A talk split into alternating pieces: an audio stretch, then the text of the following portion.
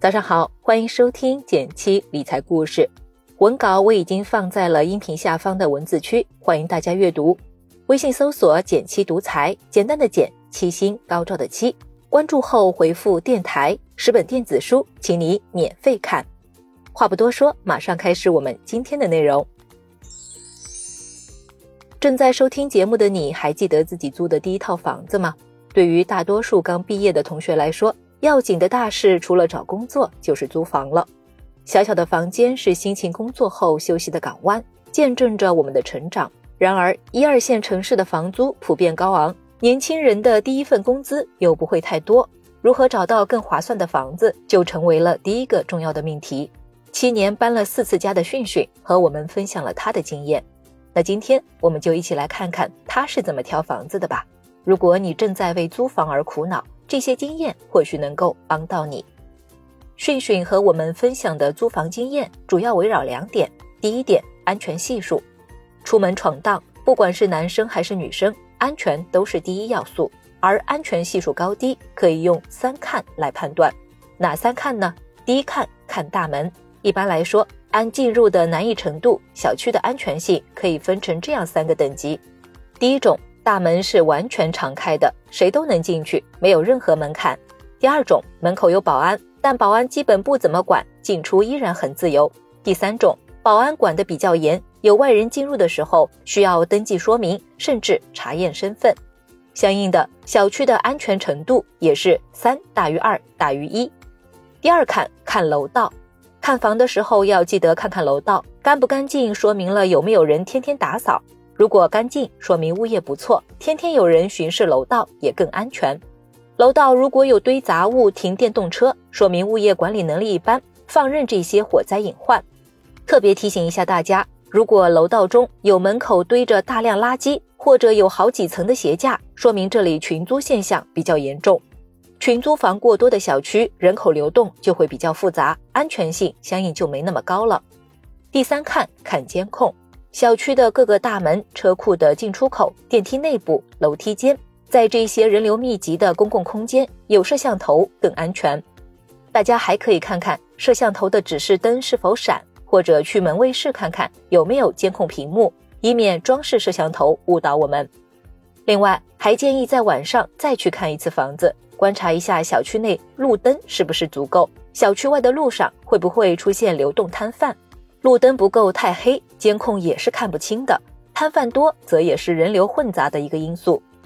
这里我也建议大家，如果可以的话，租房的时候尽可能挑选安全系数高的房子。大门、楼道、监控这三处看房的时候一定留意一下。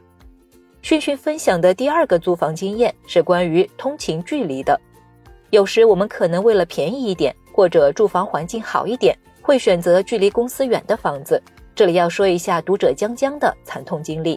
在上海打拼的他，为了省钱，毕业第一套房租在外环边界线上，每天单程地铁要坐一个半小时，中间还要两次换乘。从地铁站到家，他还要走二十分钟。冬天晚上加班回家，格外绝望。这次经历后，吸取了教训的他，果断把自己的租房范围限定在距离公司一小时通勤时间内，哪怕房间会小一点。如果你觉得这个例子太感性，那我再给你个理性的例子。假设小瓜工资七千元，在纠结是租两千块通勤两小时的房子 A，还是三千块通勤一小时的房子 B。房子 A、B 的大小和舒适度差不多。如果租房子 A，每个月可以省一千块，但多花二乘以二十一，四十二个小时。小瓜的时薪是七千除以二十一除以八，等于四十一点六七元。四十一点六七乘以四十二等于一千七百五十，大于一千。那么从小瓜时间的价值来说，租房子 B 更划算。当然，也不是说通勤时间越短越好。比如通勤半小时，房租五千，那小瓜也是不能接受的。一般来说，房子的月租建议控制在月收入的三分之一以下，在这个预算之下，再去选择合适的房子更合理。说到这儿，关于租房的经验就分享完了。当然，每个人的情况有所不同，这里呢也只是给大家一些参考建议。具体选哪个房子，还是要以自己的需求为主。不过安全一定要保证。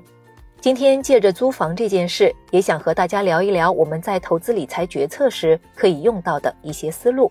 比如，选理财产品类型的时候，和判断租房安全系数一样，要考虑很多因素，比如钱的多少、资金闲置的时间、是否能承受损失、目标用途。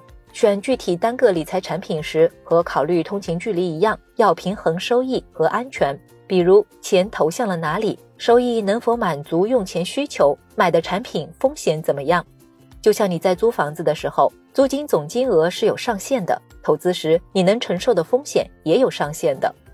如果你在理财投资中总是有选择困难症，不妨加入我们的一元实操营来系统学习，可以帮助你在风险、收益、流动性三者中平衡得更好。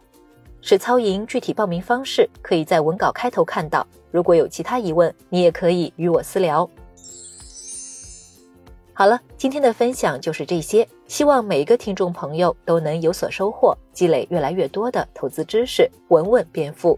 点击订阅，每周一到周五，简七陪你一起听故事、学理财。我们明天见，拜拜。